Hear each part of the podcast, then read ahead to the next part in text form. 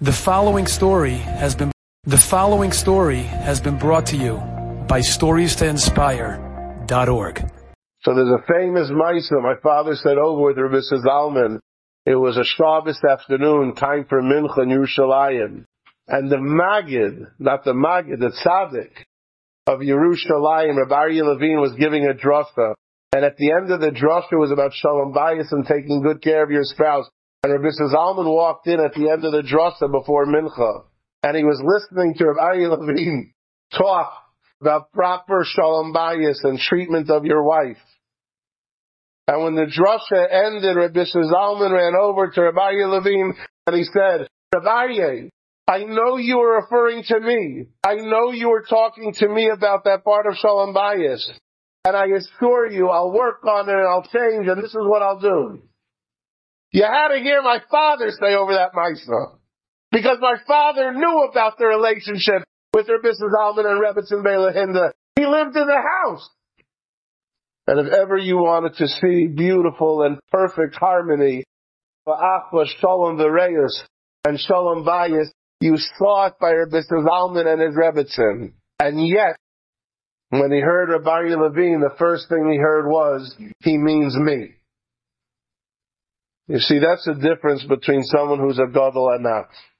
A gadol, even things that are not for them to hear, they hear it. But we, things that are for us to hear, our first response is, I am so happy he said that. Because if those two did not hear it, I al azman. They mamish need to hear it. Hello, sugar plum. I mean you, and me, and us, and we not the next person. Shabbos Chanukah, during World War One, there was a shul in Vienna where a Rav was delivering a drasha. And since it was Shabbos Chanukah, he dedicated the drasha to the courageous individuals known as the Chashmonayim. They changed the world. And then the Rav took the unusual position of saying, we need more chashmonayim, more courageous individuals. People who are willing to change the trend that we're seeing in Jewish education. And then he added what was novel for 100 years ago, 1918. He said, what's going to be with chinuch? Who's going to educate our girls? Who will be today's Chashmonaim to change the terrible reality when they weren't getting a proper Jewish education? And there were many women in the Ezras Nashim, including a young woman from Krakow.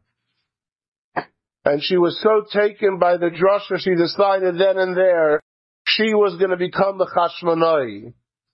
And that girl from Krakow took the message to heart and certainly had the greatest impact on the world for chinuch habanai since Brias Ha'olam. And I'm sure you figured out already that girl from Krakow was Sarah Schenirer.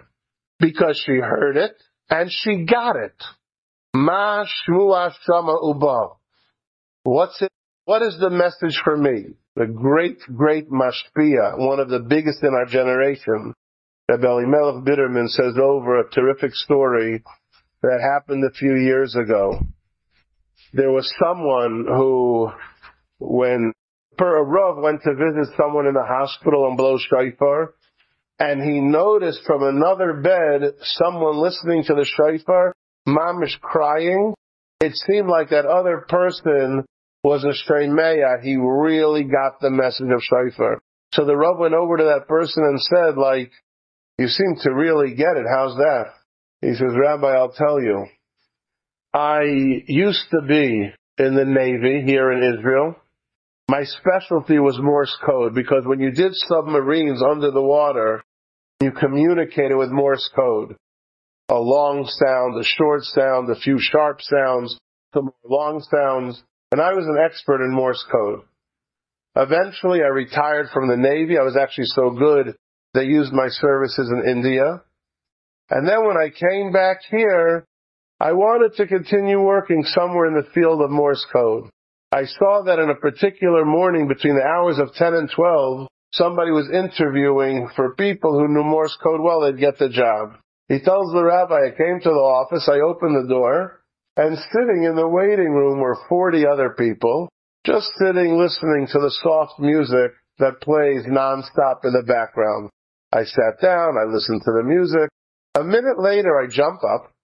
I walk through the office. I open up by the receptionist and she says, stop. And I continued walking and I went right into the boss. And I told the boss why I'm here, why I should get the job. He interviewed me and I landed the job. When the boss walked me out, we went through the waiting room of 40 people and they started to complain. He just jumped up, he walked in, what a chutzpah, we've been waiting. And he looked at them and said, I've been playing this background music the whole time.